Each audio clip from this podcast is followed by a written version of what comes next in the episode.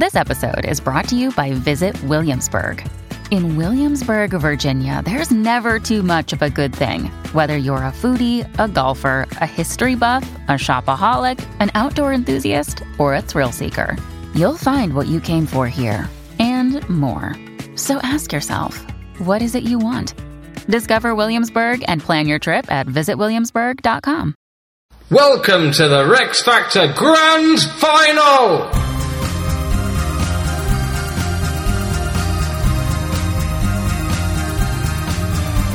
With your finalists, Alfred the Great, Henry Second, and Elizabeth First. with your hosts Graham Duke and Ali Hood.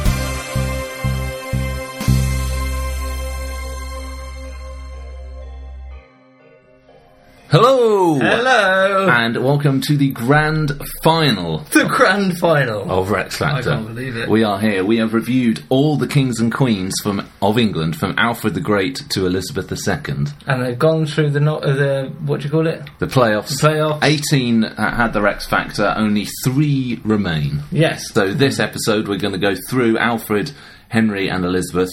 Um, a bit briefer in terms of summarising their lives and achievements, but then in each section, Ali and I will have a bit more of a fuller, yeah, really some debate about Yeah. who comes out top and why to give you some help to think about who you're going to vote for, because of course.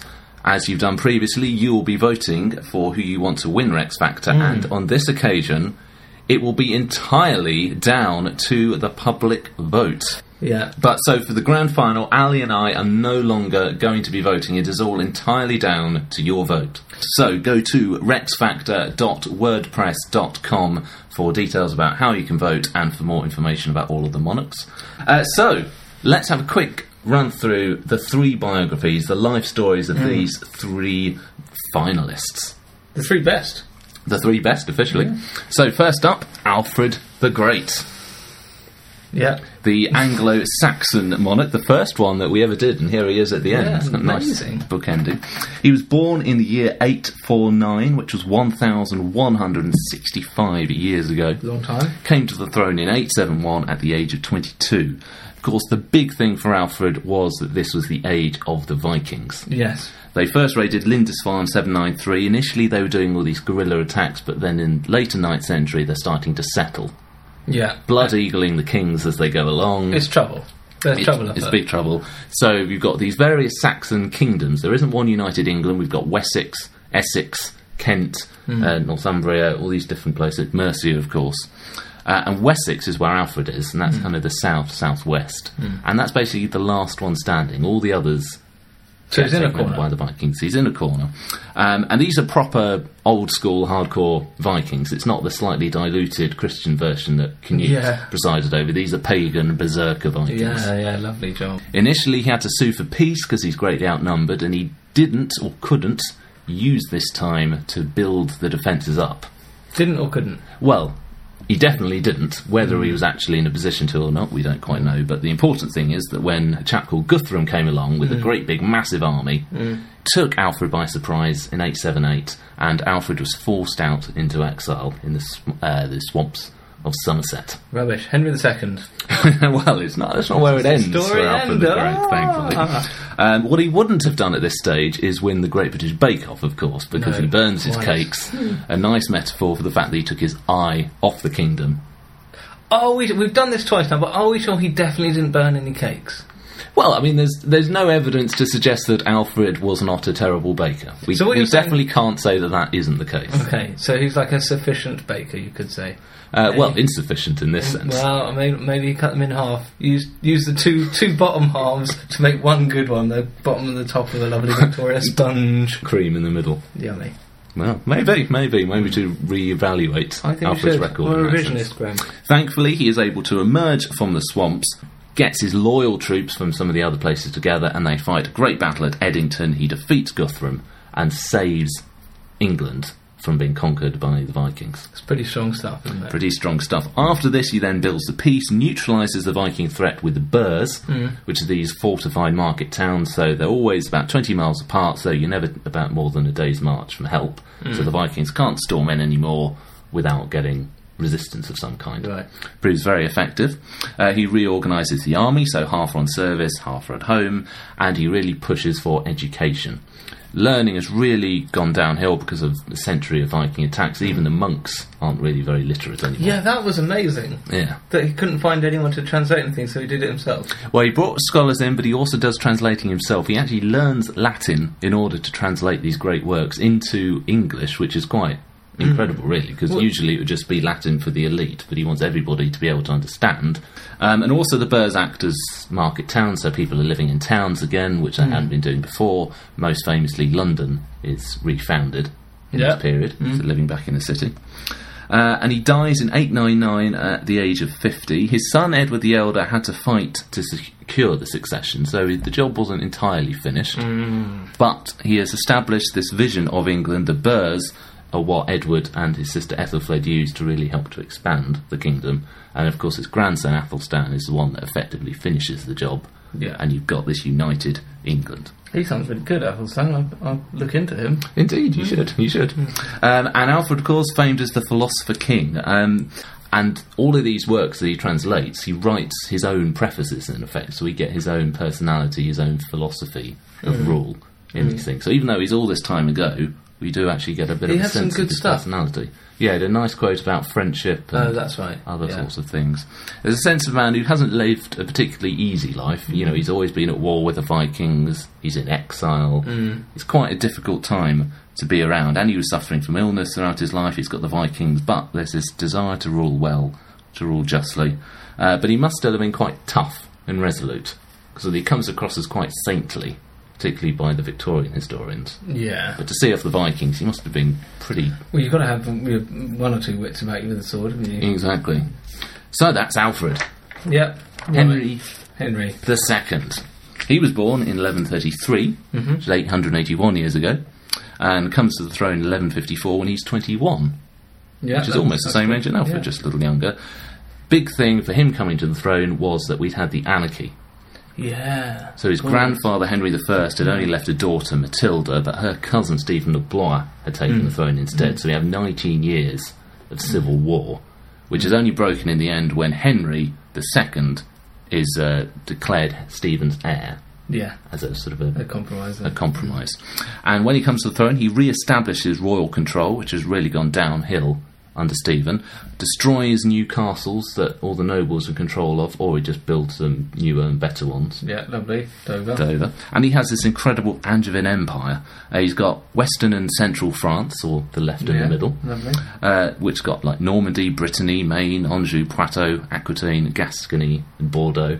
Yeah, it's good stuff, isn't it? It's more than the King of France owned of France. Yeah. Wow. Wow.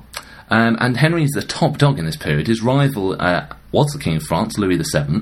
Uh, Henry started pretty well by stealing his wife, Yeah, that's that's you know, back foot. Eleanor of Aquitaine. Um, various points of tension, which probably certainly would begin with that kind of thing, but Henry expands his territories. Um, the biggest trouble for him, though, was his Archbishop, Thomas Becket. Oh, thank God! I thought you were going to say Dunstan. Not Dunstan. Dunstan is in the ground, Well, I bet he raises his head somehow in these. probably. uh, well, you've raised it for him. oh no! Uh, Becket was uh, previously Henry's chancellor, and they got on quite well. So Henry thought, "Oh, this guy helped me bring the church more under my control." But when he becomes Archbishop of Canterbury, he goes a little bit native with the religious folk and opposes Henry.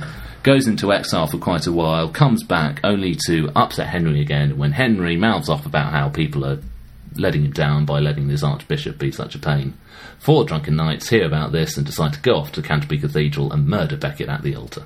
So quite a reasoned response. I think. Very reasoned response. It was the only logical thing you could do. Yeah, yeah. Causes a bit of a scandal for Yeah. Henry at the time. What happened to those four fellas?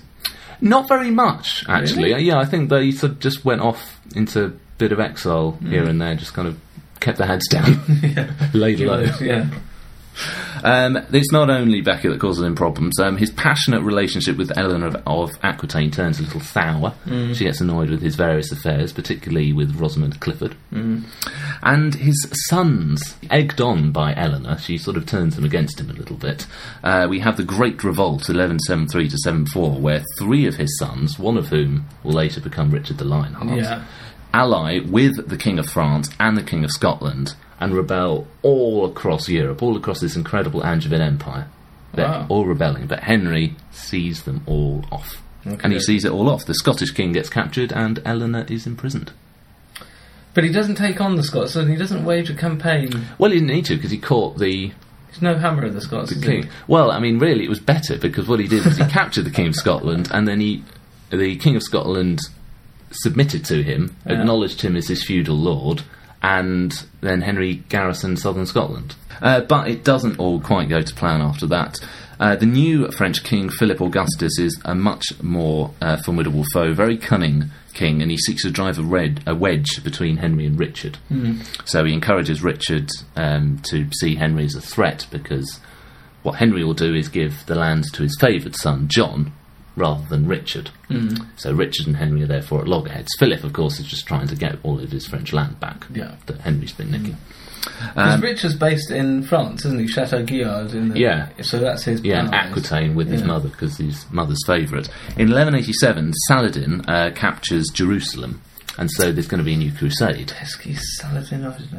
Richard wants to go on the crusade, but Henry won't uh, assure him that, that John won't get all the land. So Richard thinks, well, this isn't good enough. So he allies with King Philip. They rebel against Henry, who, probably dying at this point of a bleeding ulcer, worn down by uh, a very active life, forced to surrender, and dies soon after hearing that even his beloved John had betrayed him. What had John portrayed him? What is he? Because John's a bit he's of a bit of a one, isn't he? Yeah. Refer back to episode yes, John. episode John. Uh, and he dies aged 56. That's sad. It is a very It's sad way to It go. a sad end for a great reign. and an incredible character. Um, he'd he's not a very tall monarch in comparison to others like Richard, but quite a reddish complexion, large round head, very fierce grey eyes. Um, but he was broad-chested, strong arms, so he's got this sort of boxer-like. Um, he's almost always on horseback, so he's either hunting or traversing all the way around the kingdom. That's how he keeps control of the empire. Is just relentlessly moving everywhere all the time, and then when he comes back, he'll just walk around the whole time. So he tires everybody out one way or the other. He had quite a good sense of humour. He liked messing with his court, so that if he said, "Oh, I think we'll set off early tomorrow, chaps," then he'd have a line. Or if he said, "Right, we'll have a line tomorrow," and then he'd get up at the crack of dawn and storm off, and everyone else has to run out of bed after him. I don't know that that classes as a joke. I think that's just him being. Well, he's messing with them, isn't he? But I, I'd say Henry, it's not funny. it's not funny. It's not a joke. Tell us a different one. Uh, but he can take a joke when when he was upset with the Bishop of Lincoln. The Bishop of Lincoln made a joke uh, referring to the fact that Henry's Normandy uh, ancestors were said to be uh, descended from bastards. William the Bastard, of course. Again, I don't think that's a joke. These medieval people are a warped sense of humour. I'd say that was an offence. Well, uh, everyone was a bit worried, but Henry roared with laughter and then explained the reference to everybody else. Uh, but Henry's also very intelligent. He liked to retire to his chambers and uh, read and debate with his scholars matters of the law, which is an area he took great interest in. Uh, but he did have a bit of a temper as well. It's one time where he said to have fallen out of bed screaming, tearing up his coverlet and then thrashing on the floor, stuffing the mattress into his mouth Yeah. when someone told him something he didn't quite like. uh, that's that's classic. That's classic Plantagenet Angevin Rage. rage, isn't it? Uh, but he also had forgiveness in him as well. Um, so, despite the fact that for about 30 years his sons just keep on rebelling and cause him huge amounts of trouble, he always forgives them, always tries to meet their needs to have land split between them. And when his eldest son, the young Henry, died, uh, Henry II had sent him a ring as a sign of forgiveness and afterwards said, He has cost me much, but I wish he had lived to cost me more. Oh, sweet. So you've got quite a sympathetic, quite a, a big character there, mm-hmm. which is quite impressive. Again, for quite a long time ago, they don't all jump off the page as a personality, No. but Henry does, and another one who does is Elizabeth I, Certainly. our final finalist. Born in 1533, 481 years ago. Comes to the throne in 1558 at 25, which is technically the oldest. Uh, she was a very disappointing birth for Anne Boleyn and Henry VIII because she was a boy without a winkle. Yeah. Uh, in 1536, her mother was executed and she became illegitimate. So pretty much overnight, she goes from Princess Elizabeth to the Lady Elizabeth, That's depressing for her. and it's a bit confusing as well. Age, what? Age? Ooh, like four Uh, yeah. or something like that. Uh, well, no, maybe even three actually. Uh, awestruck by her father, Henry VIII, and she grows up pretty much at the peak of his Yeah. craziness. Yeah. Uh, but when he dies and she's 14, she lives with his sixth wife, Catherine Parr, but leaves the household when she was caught dallying with Catherine Parr's new husband, Thomas Seymour. Oopsie. And Scandal. after Catherine Parr died, Seymour was arrested and executed for plotting to marry Elizabeth and potentially overthrow Edward VI. I, I'm still not 100% on this. It- She's, he was arrested for planning to marry someone. Well, the theory is he was going to uh, overthrow the king, Edward VI, marry Elizabeth I, have her made queen, so he was in effect king. Hmm. It's a good plan. Yeah. Except he got his head cut off instead. Badly executed. Boom, boom! Edward VI um, bars Mary and Elizabeth from the succession because he's worried that Mary, a Catholic, will undo all of his Protestant reforms, so he names Lady Jane Grey as his successor. How old is he at this point? Uh, well, he's 15 when he dies, just on the verge of manhood. Uh, but Lady Jane Grey is overthrown after nine days by Mary. So Mary restores England back to Catholicism, murders uh, lots of Protestants. Elizabeth herself is imprisoned at the Tower of London after the Wyatt Rebellion. The council are actually calling for her execution. But when she comes to the throne, she's a much more moderate character than her predecessors. Her religious sentiment is uh, Protestant, but more uh, relaxed than Edward VI. She's the last in the Tudor line, so there's an expectation that she'd marry, and there's a lot of pressure after 1562 when she nearly dies of smallpox. Right. Robert Dudley is probably the love of her life, but there was an unfortunate incident where his wife at the time was found dead at the bottom of some stairs. Scandal! So they were never able to marry, and Elizabeth never marries. And there's more pressure on her in the form of Mary, Queen of Scots Oh, yeah, trouble. her Scottish and Catholic cousin, who uh, in 1568 was deposed from Scotland and came to live in England instead. Right. Kept effectively under house arrest, but she's the focal point for lots of Catholic plots against Elizabeth, which get even worse after 1570, when Elizabeth is not only excommunicated by the Pope, but all Catholics in England are encouraged by said Pope to assassinate Elizabeth. Who is this chap? A nice guy. Yeah, Just right. trying to make an honest living in the world. so, lots of pressure on Elizabeth, uh, but thankfully, Mary is executed in 1586. Good. and her son, James VI, is much more accommodating because he wants to be King of England. So, Scotland plays ball. Perfect. And Elizabeth is, of course, the Virgin Queen, Mm. so it's not a problem that she doesn't marry because she's married to everybody. Ah, sweet. Sweet. But somebody that she didn't marry was Philip II of Spain. Yes, her her stepfather. No, her st- brother. Uh, what's it? Brother-in-law. Brother-in-law, Yeah. Um, he is the king of Spain, the most powerful country in, well, certainly in Europe at this time. And after the execution of Mary Queen of Scots, after various other tensions, he gets in, fed up and he sends in the Spanish Armada to overthrow Elizabeth. Huge uh, Spanish fleet of about 150 ships, but they are hit by bad weather, by Sir Francis Drake harrying them. They're forced to abandon the invasion and they're largely shipwrecked along the coast of Ireland and Scotland. Terrible defeat for Spain. Elizabeth devil- uh, delivers this legendary speech at Tilbury Fort to her troops. It's an iconic moment and she's won the day. See, and it starts the decline of Spain from then. Very Really much, yeah. it. Decline of Spain. So well done, Elizabeth. Well done, Elizabeth. But her final years, once again, aren't quite so wonderful. All her old ministers started dying off. Um, Elizabeth herself is getting old. Smallpox led to uh, hair loss, so she had quite elaborate wigs and cosmetics. Teeth are falling out because of all the sugar that Drake and Raleigh and whatnot have been Yeah, bringing back from the Americas. Um, and Spanish and Irish wars, poor harvests, there's this general sense of decline in the country. But it's not. It's the start of the Golden Age. Well, it's the end of the Golden Oh, Age. Elizabeth's Golden Age. Golden yeah. Age. Oh, But Elizabeth in 1601 delivers the Golden Speech, in which she effectively delivers a farewell to Parliament but speaks of her love for her people, and it's this last great sort of public scene for Elizabeth. That's- She's great. Finally, uh, dies in 1603 at the age of 69.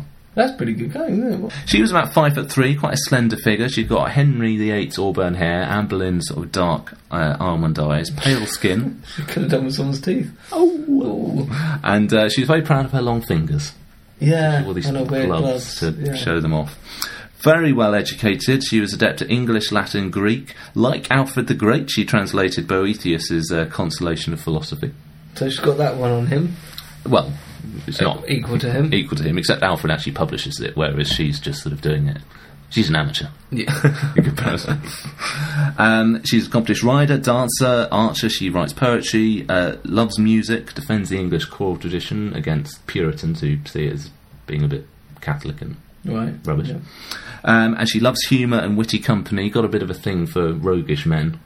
Oh yes, Raleigh and Essex, and Dudley and- Dudley. Yeah. Ministers would try to entertain her while she worked because she got bored doing paperwork, and ambassadors had to fill half of their reports with business and half just with funny stories from court. Just to keep her reading the Keep next her. one. Uh, and despite all this, she's quite a cautious personality in government. Semper Eadem was her motto. Motto. What's that? Always the same. Yeah. So she was emphasising stability. So her ministers throughout the reign, pretty much the same people. There isn't the literal chop and change. that could be the the, the motto of current Queen Elizabeth. Indeed. So, just at that initial stage, the characters the life stories. Mm. Uh, how do you compare them? What do you think really, they're like? It's really tough, isn't it? Because it's great that we've got three completely different um, time periods represented here. Yeah. Of the two, the one that sticks There out. are three there. Of the three, I've got two in my mind. The one that sticks out from Alfred and. uh, I think Henry II sticks out from those three Hmm. because the other two have like this this crisis moment. Hmm. The Armada, him sitting around doing his bake off, waiting for the, yeah, all that.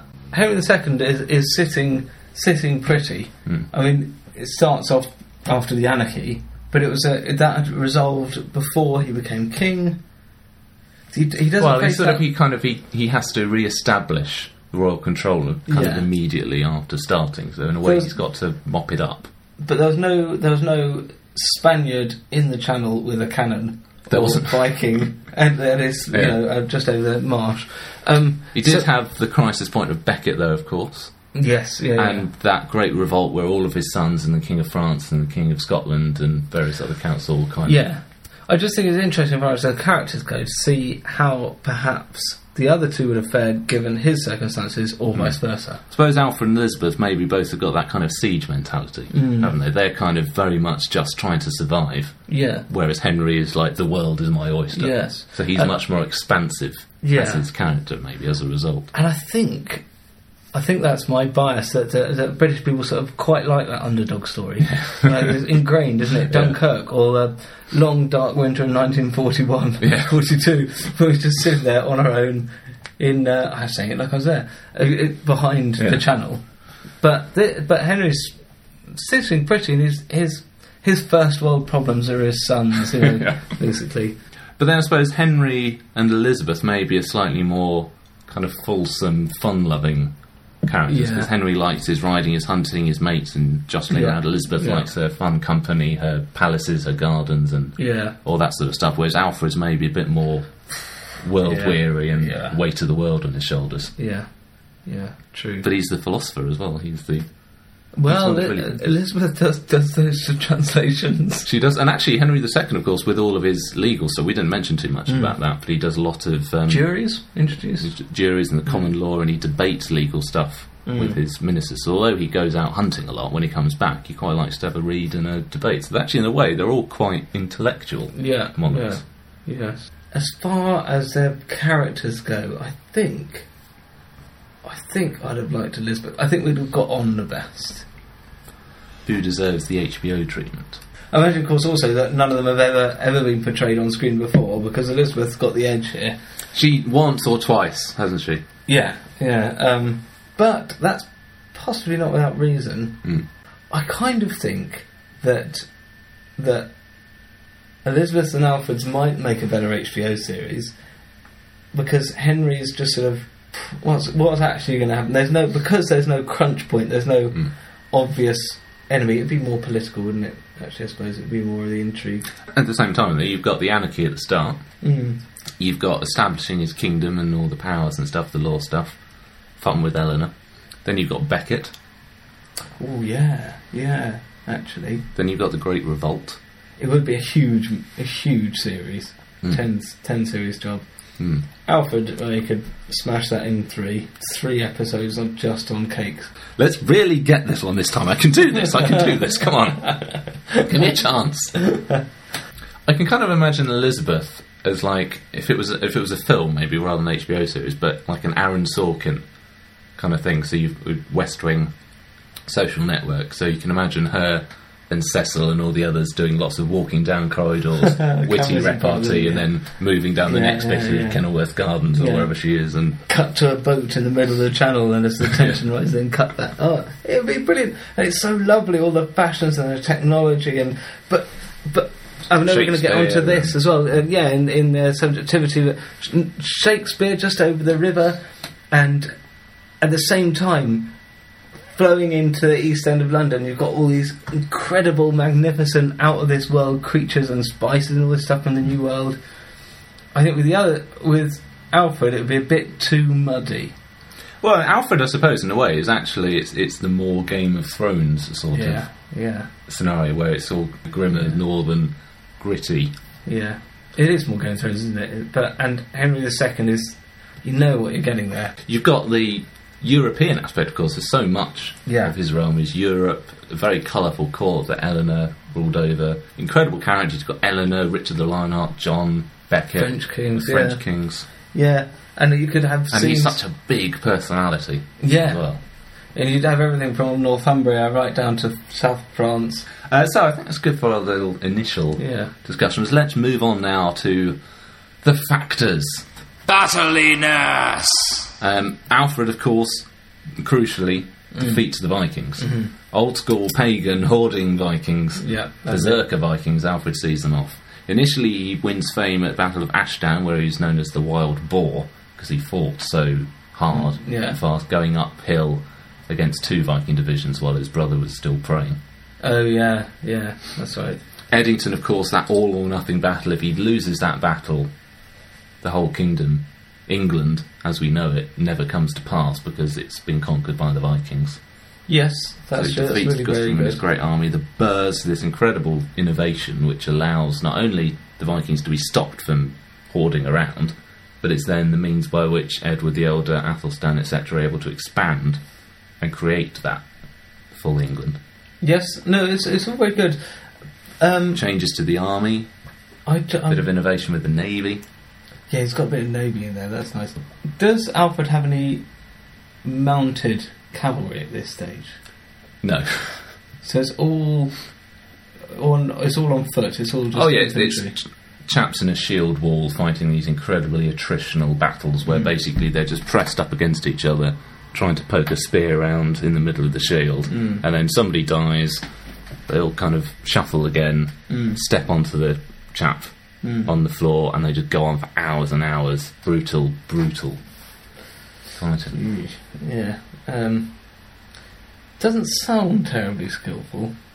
I, th- I think it must be fairly Yeah. skillful. Yeah, You gotta know what you're doing. it, yeah. Yeah. Henry II. That's traditional medieval stuff, and He's got breaking the sieges with castles. He's known as a castle breaker at the start. yeah, So initially, in order to besiege a castle, the, you'd waste all the land around. You'd wait out for ages until eventually they ran out of supplies and they had to give in. yeah. Henry just gets all of his resources and just throws everything at the castle. Hmm. And only someone of like a king has enough resources to do that. Hmm.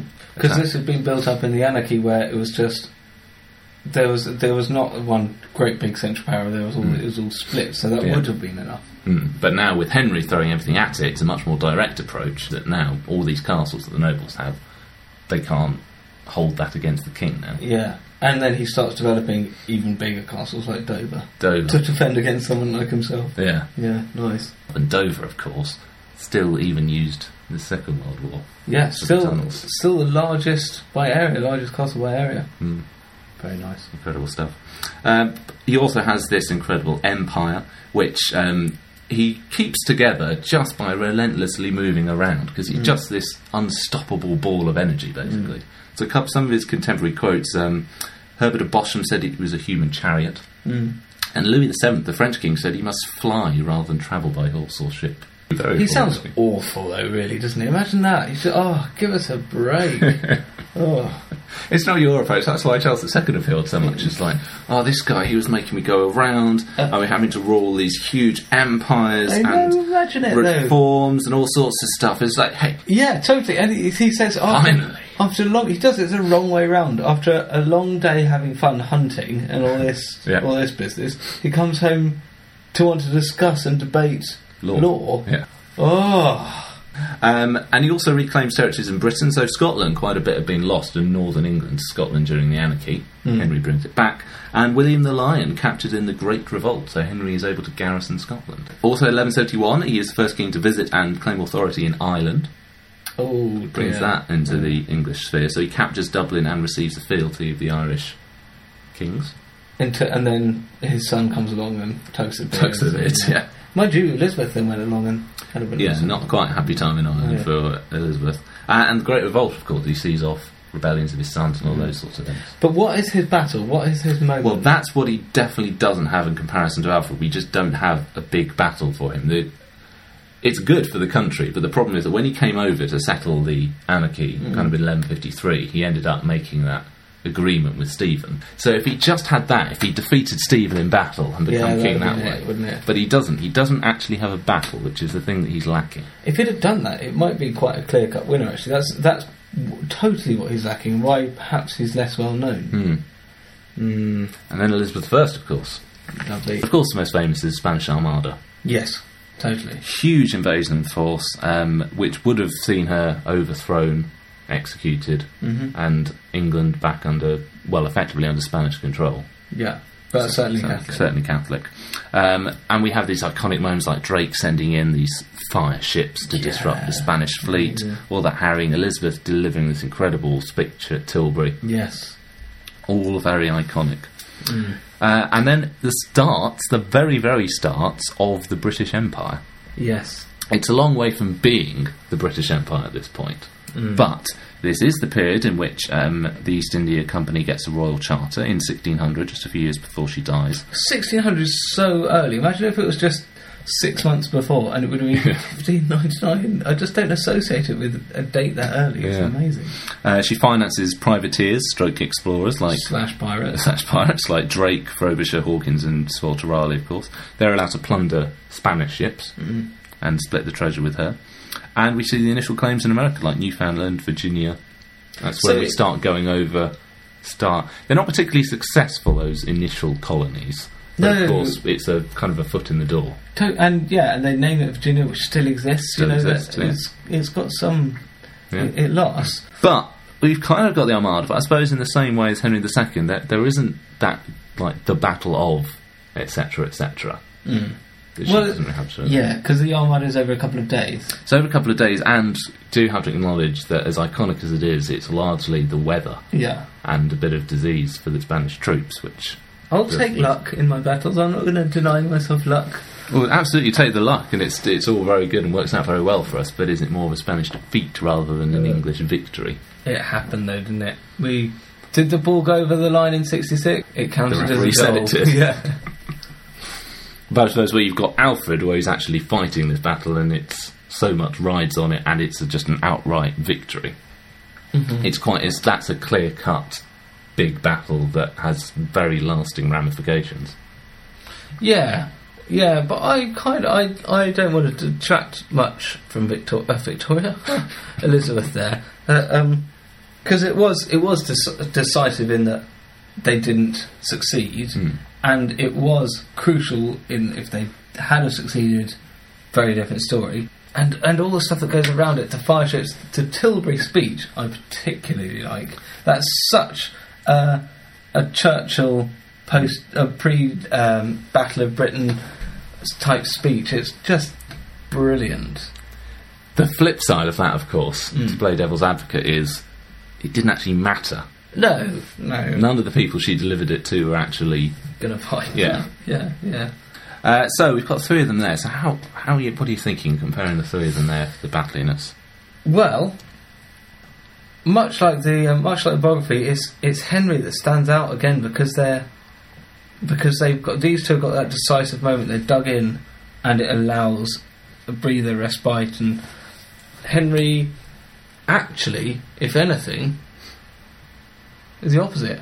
He's got is all he's got is rebellion. It's tricky because clearly Henry II is a total war machine. And he's easily the most powerful of these three. Oh yes, but he doesn't have that defining moment. He certainly doesn't have the sword waving in the air, which perhaps uh, we focus on less because neither did Elizabeth.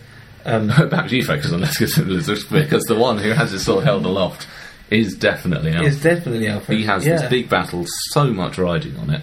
It's a full-on battle yeah, no, it with absolutely Vikings. is. And Yeah, he defeats them. yes, and it's a, and it's a defining moment, and the two marry. That's his sword held aloft. Mm. It's good. It's very, very good. But if they're to face off on the battlefield, only one person will win here, Henry II. Yeah. Uh, but I, you know, I can't. I don't want to do Elizabeth down because I really like it. I really, I think maybe just because I can see the echoes in modern history. Is it PR? The iconic speech, iconic portraits, all these sorts of things. Yeah. But in reality, is it a bit like if you were in the final of Wimbledon and then your opponent pulled their hamstring in the first point and you go running around going, I am the Wimbledon champion? it's like, well, you are technically, but I mean. I think it's better than that. But I take your point. She criticised for her sort of indecisiveness. Like Raleigh at the end said that Her Majesty did all by halves and by petty invasions taught the Spaniard how to defend himself. Oh, 'cause they didn't follow it up, Because yeah. she didn't follow it up. So actually, we then have kind of ten years of stalemate in Yeah. effect. Yeah. So we don't really get any advantage No. out of it. And any other campaigns, like where they tried to retake Calais, doesn't really work very well. She Mm. never really commits to the Netherlands, who are fighting against Spain. No, I suppose what I'm, I'm, I mean So quite a lot of quite ineffective, unsuccessful Yeah. militariness. But the golden bit, I mean, that after the Armada, can you imagine the celebrations and the feeling of euphoria? It would have been like the World Cup, and uh, and you know, and what a victory against the most powerful Armada until Second World War crossing the Channel. But you imagine after Alfred's victory, there would have been yes, a number of hangovers on the battlefield. But also a lot of mud. I've got a real problem with the mud, and a lot of just years of rebuilding my miserable hut and waiting for Alfred to come along and build a big muddy wall around my town. Elizabeth then moved off to America and bringing the trade routes are a bit safer and bringing back more elaborate looking monkeys. and Alfred's monkeys were just far too dull. That's the problem. His didn't- monkeys were. Alfred's monkeys were sufficient, not great. Oh, okay. If it's, I mean, if we're going to be crit, if we're going to be really, really to the letter, Yeah. it's Alfred. Mm. Sword aloft and defining enemy, defining battle, uh, all entwined in one moment there. However, the strongest, most powerful, definitely Henry. However, um, The Hollywood moment. the Hollywood moment is Elizabeth. Scandal. So Alfred, uh, very much the poor show in this front. Um, he was thought to have been maybe hi- highly sex in his youth, had a bit of a fixation about carnal lust, Mm, lovely. uh, but actually, when he becomes king, he really tries to avoid all of that. Actually, pays uh, prays for painful disease to prevent him having lustful thoughts. That is weird. But as some people suggested, the fact that if you have such a massive hang up about something, there must have been stuff Mm. going on that Asser decided not to tell us. Yeah. But in terms of real not- yeah. juicy stuff to get our teeth into, No. Henry II, however, Mhm. he's got some scandal. Yeah, he does do rather well. He's got a bit of promiscuity going on, about 11 illegitimate children, Yeah, that's good going. which isn't too bad. Uh, love affair with Rosamond Clifford led to the breakdown in his marriage with Eleanor of Aquitaine, which led to all those rebellions. Mm-hmm. Eleanor of Aquitaine, of course, the, the King of France's wife. I mean, he could have drawn the line there, couldn't he? Yeah. That is, that's epic. Yeah, that's big. I mean, that that would have been the biggest news of the of the decade. About 10 years older than him as well. Oh, just to, just to stir it up. Yeah. Um, it's only a few weeks after she divorced the King of France that she Mm. marries Henry as well. And she had to run through the countryside not getting abducted because that's how they courted Yeah. people. It's so weird. Um, and then, of course, after the Great Revolt, he then imprisoned her for the rest of the reign. Yeah, that's quite right. Yeah, back in your box. And uh, as somebody pointed out in the semi-final comments, we completely neglected to mention Alice. Who's Alice? Alice was Sorry, the gonna do it again. daughter of Louis VII of France, and she was betrothed to Richard. So she came over as a young girl to effectively be Henry's ward, and then when she grows up, she's going to be Richard's wife. Mm. This isn't uh, that's not enough for Henry. So she uh, instead of marrying Richard the Lionheart, she ends up becoming Henry II's lover instead. So she's betrothed to Richard, his son, and she is the daughter of the King of France, whose wife he has stolen, and he's now having an affair with Alice instead. That's amazing. Yeah, and we've been missing that out. Goodness me. That so the King of France at this point, he's with his wife and his daughter. Yes. Wowzers. Yeah, you can see why he'd be a bit annoyed. Yeah. So, d- does this Alice a- actually end up ever with Richard? No, I think in the end, Richard decided that he didn't really want his father's mistress. Well, yeah. Good grief. And of course, we haven't mentioned Oh yeah. until now Thomas Becket. Oh, Murder of Thomas Becket scandalises Christendom, but Henry under huge pressure. He actually did penance in 1174, where monks were literally whipped him. I bet they relished that opportunity. They would have done, yeah. yeah. Um, he's just in turbo fifth gear all the way through his reign on Scandal. Yeah. He never drops the ball there. And you think he's doing all of this while also zooming around the empire and rewriting the law? Uh, and uh, the scandal that he does do of the Thomas and Becket stuff. Hmm. I mean, we're still talking about it. No, we're talking about it because it's a history podcast. But every, everyone knows about Thomas Becket, uh, and you know, there's uh, there was pilgrimages there for hundreds of years. That's that's proper proper stuff, Hmm. which sort of eclipses all the other stuff that would have given him ten points anyway. It's probably, I mean, this is probably about just about, I suppose, also the Princess in the Tower, Richard III, though Yeah. alleged, of Yeah. course, uh, Ricardians. Uh, but this is about the only scandal that can really live with Henry VIII. Do we not have it? Oh yeah, Henry, so Henry VIII, Becket, princes in the Tower, possibly abdication crisis. Hmm, hmm. He's definitely there. I don't know which is better, the Six Wives or this, but it's there. Mm. I don't. I can't think of anything else. It's pretty big. It's massive. Um, and, of course, there's also Elizabeth. Mhm. Doesn't have anything quite on that scale, but she has a few little uh, rumours Mm. of affairs. Thomas Seymour.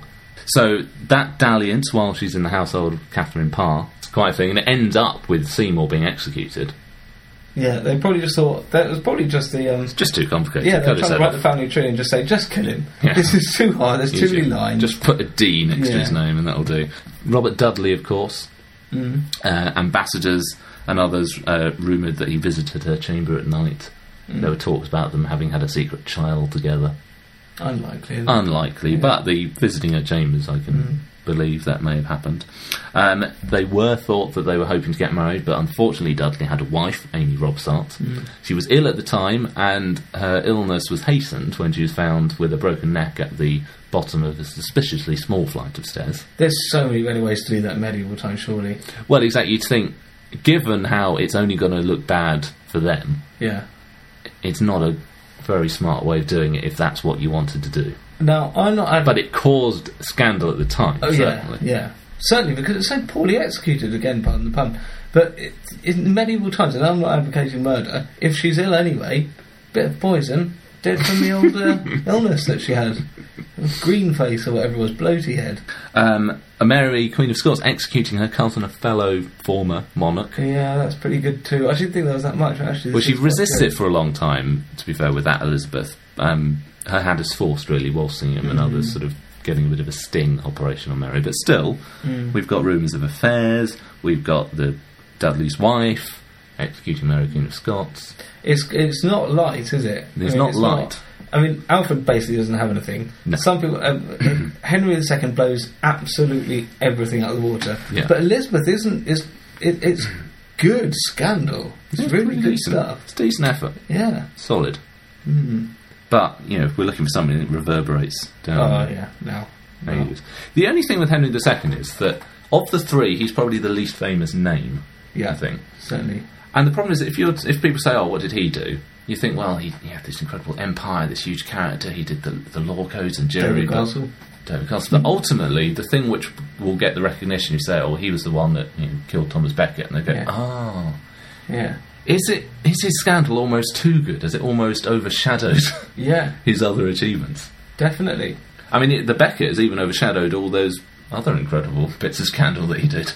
Exactly, yeah. I, I mean, I, I think absolutely spot on. There's, it's too much. I know he didn't have that battle as well, which didn't help his cause, but that void is filled by the scandal. It really is. So it's just bursting out the edges everywhere else. Um, And he's got he's got murder and the bedroom antics. He's got the two of them. yeah, he could have just just focused on the bedroom antics, not that he needed to. it's like a, a beautiful rain or a beautiful car that you can't quite appreciate because the, the stereo is always turned up to deafening. Too, it's too much, Henry. Turn the volume down. Turn the volume down. Let's look at your lovely, lovely car. Volume down. Subjectivity. Mm-hmm. Edington is important for the subjectivity because it does establish England, the English language, all of these things against these pagan berserker Vikings. Hmm. It's all quite important. The burhs aren't just the forts, but they're also market towns, so people are living in urban environments again. Hmm. Not least London being reformed. He's got the education going on, and all of his officials and bishops, etc., have to be literate which seems quite a thing saying that the very least my prime minister will be is able to read and write. That's very good, isn't That's it? the minimum standard for the job. but he set that minimum He standard. did set the minimum standard. So you know, so he's improving learning in the country, and of course he is translating works into Latin himself. He's learned Latin mm. in order to translate it, mm. and he's middle-aged by our standards, old by Saxon standards. Mm. Been fighting the Vikings for twenty odd years, and then last he- thing he wants to do is that. and then he does this. Hmm. So he's giving of himself for the good of his people. Too much. Should have been focusing on his bedroom Too antics. much good stuff. Hmm. And he's got this vision of the and a united Anglo-Saxon England. Doesn't finish it, of hmm. course, but it's it's a long-term project. Certainly is. You've got to invest at the start. right at the start. He's never going to see the fruits of those labours. But as you very nicely said, uh, not in his episode, I think the next episode, it's like when an old man plants an acorn that he's You never going to see see, grow uh, into the tree. yeah. It's always good for a country when you've got that kind of thing happening, and that's what Alfred does. He plants the acorn. Yeah. Yeah. I mean, I wish I hadn't said that now. Well, you know, it's funny because if you listen back to the early episodes, if you listen back to Alfred's episode, you don't express any negative opinion about Alfred in that episode whatsoever. Really? Yeah. What else happened? Well, I think what happened is that we did Alfred. Uh, we did backgroundy stuff, Alfred, Edward the Elder. Yeah. And Edward the Elder, we didn't have so much to go on. There wasn't quite as much detail Yeah. about him, so we weren't quite so impressed. We had a long gap for summer, and then we did Athelstan. I think in your mind you just confused Alfred and Edward, and now you all the negative things that you had in your head about Edward the Elder. So no matter how many times I list all of the incredible achievements, you used to go, "Yeah, but I mean, it's all just a bit, isn't it? Yeah. There's mud around." It's uh, that is that is my main complaint. There was it's mud. Anyway, that's good subjectivity for Alfred, Yeah, undeniably. and it's ruling for the good of the people. Well done. But another man who does that is Henry II, removing the anarchy. Mm-hmm. So all of these foreign mercenaries that the nobles had get sent away, re-establishes royal control, so we don't have all these overmighty barons with their castles causing mm-hmm. trouble. Mm-hmm. And he really pushes for justice in the country. So he's got instead of corrupt sheriffs, and instead of people just coming to him and getting judgments. He has proper kind of professional courts set up in various places, so he doesn't have to be there all the time. There's an actual system set up for itinerant justices going around, touring the country in circuits. That's a good time. system. We've stuck with it. Yeah, we think it's a good idea. yeah, we, we still do it either way. Um, and the Assize of Clarendon, 1166, huge development um, leading to effectively the start of English common law.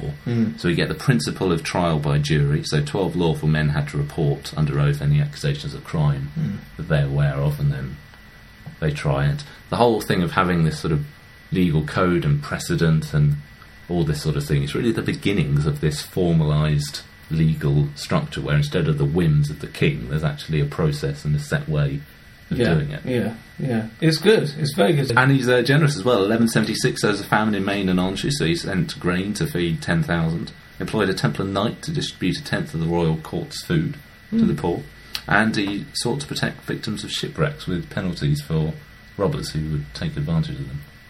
Quite right. So you know, he's, he's another one who's actually he's governing for the good of Yeah, the he people. is. He's doing it, and I suppose you could say that Elizabeth I is one who's certainly got her eyes set on what is good for the country Yeah. as well. Um, she comes after the turmoil of Henry VIII, Edward VI, Mary, Mary, I. yeah. It's crazy to and fro with the religion and all these people being executed. But as we said, that semper eadem, stable rule. So her ministers are there pretty much throughout. Sticks with them, is loyal. It's all much more. I like it. Yeah, I mean, I, the, it's it's. I think as well because the you can see the echoes with Elizabeth. It's very very similar. It's Elizabeth II. Elizabeth the second. Yeah. Very strong echoes Very- of Elizabeth I. Yes, somewhere. yes. She's definitely mirroring Elizabeth the first. This Elizabeth.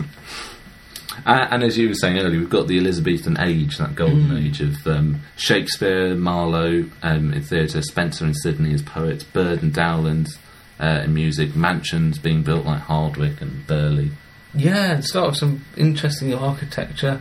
exploration, Yeah. Hawkins and Drake and Raleigh, etc. Drake circumnavigating the globe, the Golden Hind. Um, and uh, she's popular as well for much of her reign. Yeah. And she is mourned, very adept at that propaganda. So we've got the sense of her as the Virgin Queen. We've got all these really symbolic portraits. Yeah. And she's very careful with her image as well, very image conscious. Mm. So she stays at about sort of 35 for the last 30 years of her.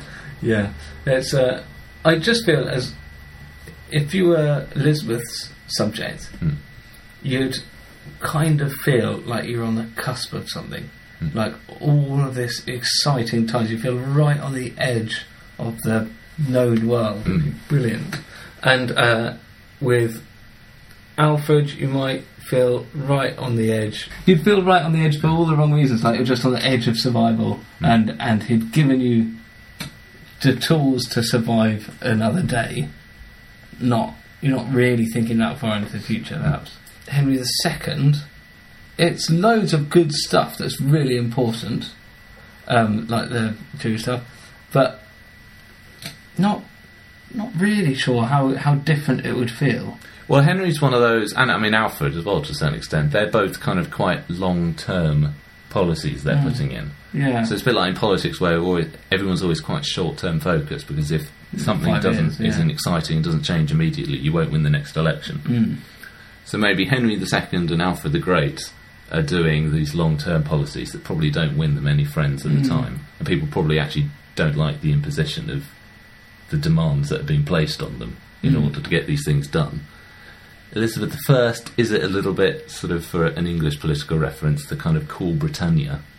That's kind of what I feel. Yeah, feels really feels great really at the good, time. Yeah. But is it one where you look back in 10 years and think, God, we did spend a lot of money there and we really should have got health sorted out? Did, um, going through the budget going, what's all this money being spent on monkey food? um, y- but yeah, I know what you mean, and I think you would notice the difference with Alfred because in the coming years you'd feel there's more stability and uh, certainly less raids. I mean, that's quite I've been far less plundered this year Yeah, I'm feeling- year, I'm sure. My limbs are, are disappearing at a slower rate, certainly. Uh, but Henry II, would it be that different to who came before him? Well, I Uh, suppose, anarchy, of course, certainly. he follows the anarchy, Yeah. of course. So actually, you've got strong central government, Mm. which you haven't had for quite a long time. You've got Mm. justice restored. So I suppose actually probably Yeah, probably would. would feel it. But as I said, he's probably one of those where it is very much you feel it long term. You see the significance of the legacy Yeah, that no- he leaves behind. You're absolutely right. Elizabeth is an odd one out here because these Alfred and Henry, it was all about stability. Whereas actually they're always the same with Elizabeth. After her, after that rough period of Tudor times, So yeah, they all they all follow turbulent Yeah, periods, really. they're all about restoring stability, aren't Yeah. they? And I think possibly then they've got they're on equal footing here. And they're all focused on making things better. Yeah, So like Alfred had that sort of nice sort of coda where he said about leaving a memory of himself in good works. yeah, Henry II doing all the legal stuff. Elizabeth I we got that golden speech. yeah. That's that's striking, isn't it? Wonder why? Wonder whether that's subliminally what people have gone for. here. So yeah, we haven't just you know the Henry VIII, the Henry V, the Yeah, we don't have those big the ones. simple ones. No, they're slightly Yeah. more complex individuals Yeah. and a bit more public spirited. I would certainly rather be a subject on Elizabeth first. that's an easy win. Yeah, I mean it's always going to be the more modern one, Hmm. but I think Hen and the other two certainly win on the other front. Who's made the most difference to my life today? Hmm. Alfred's one is so long ago that there's so much that has to happen afterwards. Mm. But it's so Divorced in a way, fundamental, isn't it? Yeah, It's the start. It's it's without that then nothing. yeah. But Henry II's is really really strong. Mm. Longevity. So, Alfred ruled from 871 to 899, Mm. which is 28.5 years. Mm-hmm. Henry II was 1154 to 1189, which is 34.75 years. And Elizabeth I, 1558 to 1603, 44.33 years. I suppose so the question is, which, whose reign, whose length of reign is the most impressive? Because Alfred's a long reign, given that he, you know, he's a Saxon and Saxons die when they're 50. Mm. He's king for nearly 30 years It's really good. And with all the Vikings running around. Mm. Henry II, he's I mean he's only you know in his fifties when he dies, and yet he's you know he's been there for nearly thirty five years. So much energy, so much moving around. He's probably just worn down by it. And they all become uh, monarch at a similar age. yeah, 20s. 21, 22, 25. Five, yeah. So they've got the same starting point, but you'd expect the more modern ones to live longer. Mm. So maybe it's maybe they're all they're all on equal footing there. Does Elizabeth go on slightly too long? It's not Edward III territory of too No. long, where like it's in decline for about twenty years. But I think it's natural. I like that. It's not. uh, There's no. There's no artificial ending. It's not too soon, or he doesn't. She doesn't do an Edward III and going on too long. She ages. She says goodbye. She dies. There was nothing for her to sort out. I think, other than her succession. well, so in fact, if we come on to yeah. Dynasty. Not the programme. Alfred has five surviving children. Henry II has four. Mm. Elizabeth I, of course, doesn't have any at all. Mm. Well, that, that, as we get more modern, you know, well, we get fewer and fewer children. But Elizabeth is the last in line for the Tudors. So, in a sense, we're talking about dynasty. Her dynasty ends at her. Ooh, yeah. She fails to yeah. continue a Tudor dynasty. That's that's a big black mark in her Mm. copybook, isn't it? Yeah. Although the um, the change of dynasty doesn't come about with a war or a No. battle. No. It's a nice succession to the next one. Hmm, James, Um, the Stuarts. and these these other two fellas, that's what it's all about, isn't it? And less so with the Saxons, because it's not necessarily the firstborn son, is it? That they they've No, had those no, because. Alfred, of course, um, he came to the throne when technically his brother had a son, Yeah, but the son was a toddler. Yeah, And that's the problem when Alfred dies, is that Edward the Elder now has a rival, technically superior in bloodline, Mm. Saxon, who's an adult as well. So they have to fight for the succession. So in a way, Alfred has all these children who take it on, Mm. and of course he invests Athelstan. mm. But Edward could have been defeated, you know, within a year by another Saxon, and then everything Alfred did would have just been. Henry. What? Uh, so, uh, yeah, that that was. I mean, the incredible yeah. thing with Henry VIII, uh, Henry VIII, Henry II, when you think about it, and it rivals, I suppose, the Tudors and Henry VIII. Henry II, he's married to Eleanor of Aquitaine, ignoring the young Henry and Geoffrey, who are sons who live to adulthood but die, who were probably you know major players, but Mm. Richard the Lionheart and John, Mm. his two surviving sons, Mm. huge characters. That's the family. That's the royal family. Henry II, Eleanor Aquitaine, Richard the Lionheart, and John. Mm. And this and this is a reign where William the Marshal pops up as well. Yes. saying also. Yes. But if we are to look at family. dynasty, though, uh, uh, Alfred, yeah, he sorts out. The focus wasn't on perhaps somebody enabled whoever it was to come come along. Elizabeth, it was a smooth succession to a different dynasty. Maybe not her doing, but it, that was the outcome. Henry II, his son's never there. John causes all kinds of havoc, although they do continue. But well, the, the other flip side, of course, is Henry II is the first in the Plantagenet dynasty, Yeah, which is the the longest, longest, yeah. dynasty Yeah. that there's ever been. Yeah. So again, this is. I don't think they've all got their own good, uniquely different but equally good outcomes. I think still with Elizabeth, you've got to look at a zero with Elizabeth. Though, Oh, yeah, yeah. And the other thing, I like the even on her deathbed, she wouldn't acknowledge James as her successor. Just sort of nodding while saying no. Yeah. So it's you know, if she died earlier, it could have led to a war, civil war. particularly if Mary Queen of Scots was still at large at that point. We come to that final category, the one that brings it all together. Mm. Who has got the Rex Factor! Of Rex Factors. exactly? So obviously they've all got it, and obviously they've all got it to a level that even the other ones that had got it hadn't got it. Yeah. But how do people decide which one of all the monarchs this is the one that you put at the top, the greatest, the Rex Factor champion? I mean, the risk of sounding like Simon Cowell here. We've got three excellent contenders in front of us. Um, you can't really. I Simon can't- Cowell, famously generous to all his. Who's the other one? I can't think of another. Cheryl Cole? expert, but- Yeah, uh, okay, I'll be Cheryl Cole. um, oh, pet. you good, good kings and that. I'm going to stop doing the accent now. Uh, I don't know how you decide. I just don't know how you could possibly decide between these three. I think it's just going to come down to your favourite, and that's probably where the personality and biography bit is so important here.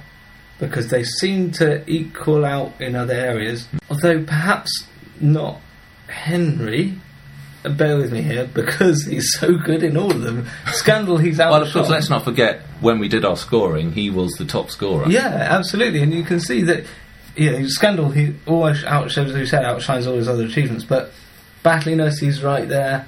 Um, subjectivity, it's really very good.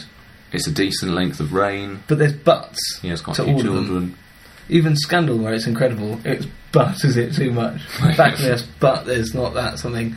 There's that question, I suppose, which is an interesting one, which I don't know how what you have in your mind when you mm. thought about Rex Factor.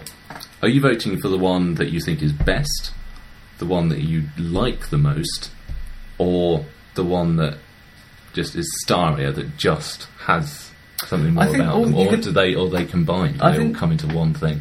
It all, it all comes into one thing where you can just pick one now. But I think each one of those, those three topics that you had there, each one of those does a different thing. Hmm. So, uh, what were they? You've got the, the the one who is the best. We can look at the scores. Yeah. Perhaps the one who's starriest is the one who's got the great next to him, hmm. and I really like Elizabeth. and I think the the age is just lovely, and you hmm. could imagine it in a in a Hollywood movie as we've seen, and it really lends itself to it. It's Real stretch to imagine that. Yeah, absolutely. Yeah, and the monkeys. yeah. So, we are not voting. No, thank God. It's all down to the public, and I kind of feel that because you've been um, perhaps leaning to uh, Yeah, the slightly more estrogen fueled contender, that I've been kind of anti Elizabeth. I'm not anti Elizabeth because I mean, like my when I was doing A levels, we had to do like a special essay history, and mine was on Elizabeth and her marriage or not getting married to people, all that sort of stuff. So she's been there for ages. Alfred, like reading about him before we started doing this, was probably one of the things that made me think, God, these guys are really interesting. Yeah. I just know the name and look at all this stuff he does. yeah, yeah. And then Henry II was one where you know there must have been a Henry II, but don't really know anything about him. And you think, God, this guy is, Yeah, he's maybe better than everybody. mm. and he proved it. didn't he, Yeah. And then here they all are, three incredible monarchs.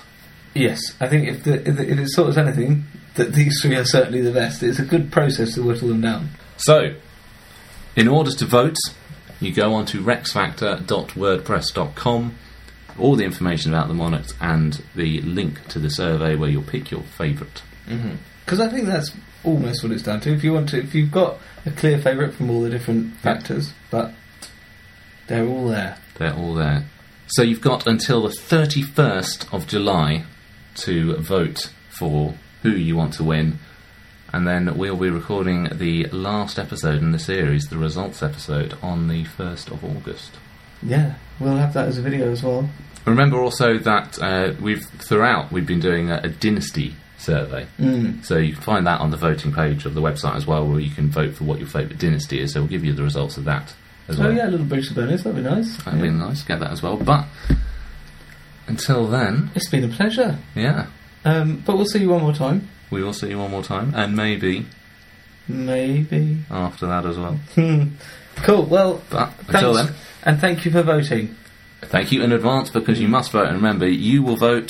You will get your friends and your family to vote, Tell everybody to vote. It'd be great for the one last big push for the final. It's all down to you. See you next time. Cheerio!